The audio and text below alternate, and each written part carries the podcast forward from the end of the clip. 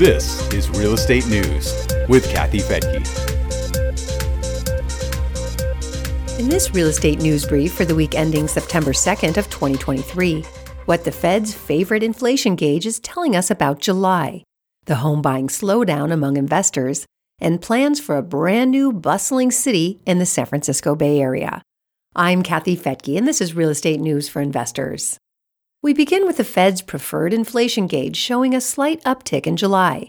The Personal Consumption Expenditure Price Index rose 3.3% compared to the previous year. That's up from 3% in June. The core rate, which excludes food and fuel, was also up from 4.1% in June to 4.2% in July. The report is fuel for the Fed's next meeting, when officials will decide on whether to hike short term rates once again.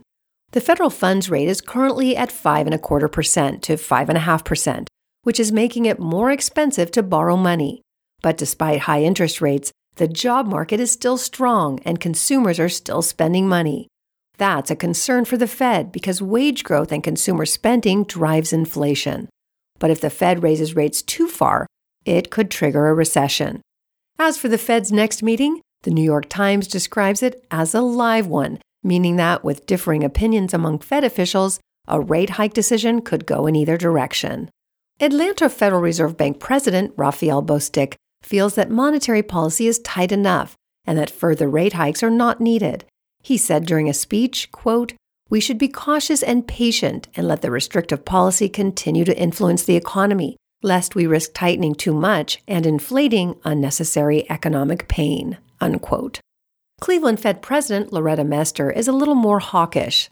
She says there's been some progress, but that inflation remains too high.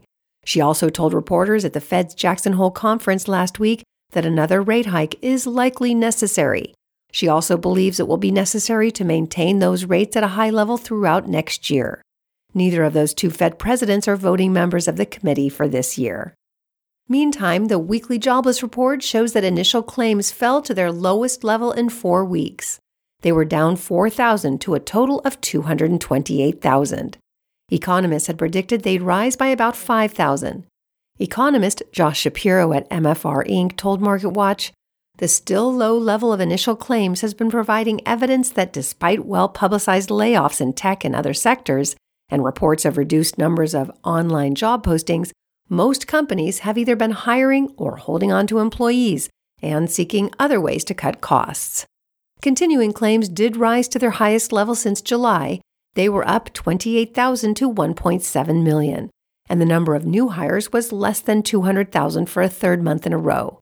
The unemployment rate also jumped from 3.5 to 3.8%, which is the highest it's been in a year and a half so there's some sign of weakening that could strengthen the case against another rate hike. Mortgage rates held steady this past week.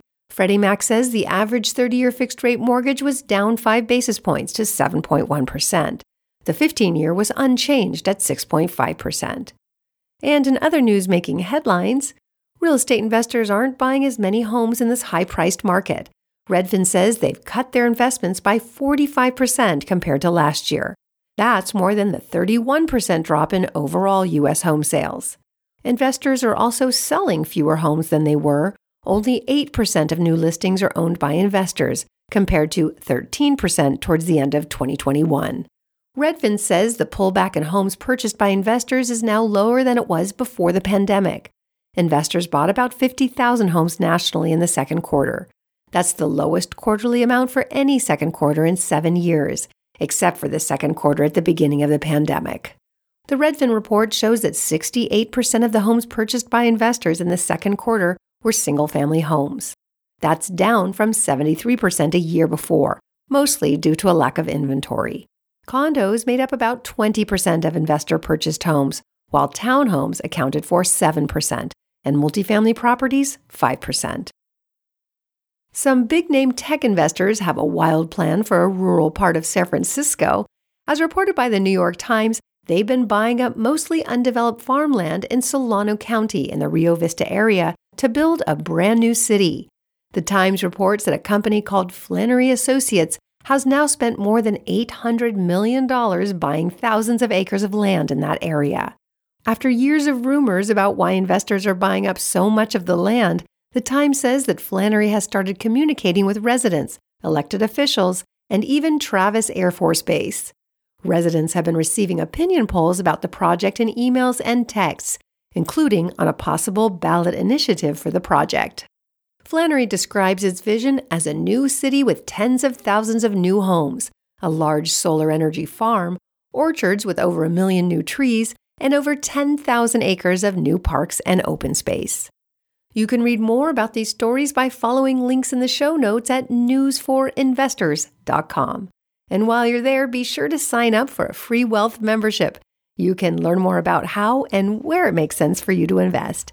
You can also look at sample properties, get your questions answered by experienced investment counselors, and connect with property teams and other real estate professionals nationwide who can help you build your real estate portfolio. I'm Kathy Fettke. Thanks for joining me here on Real Estate News for Investors. The views and opinions expressed in this podcast are provided for informational purposes only and should not be construed as an offer to buy or sell any securities or to make or consider any investment or course of action. For more information, go to newsforinvestors.com.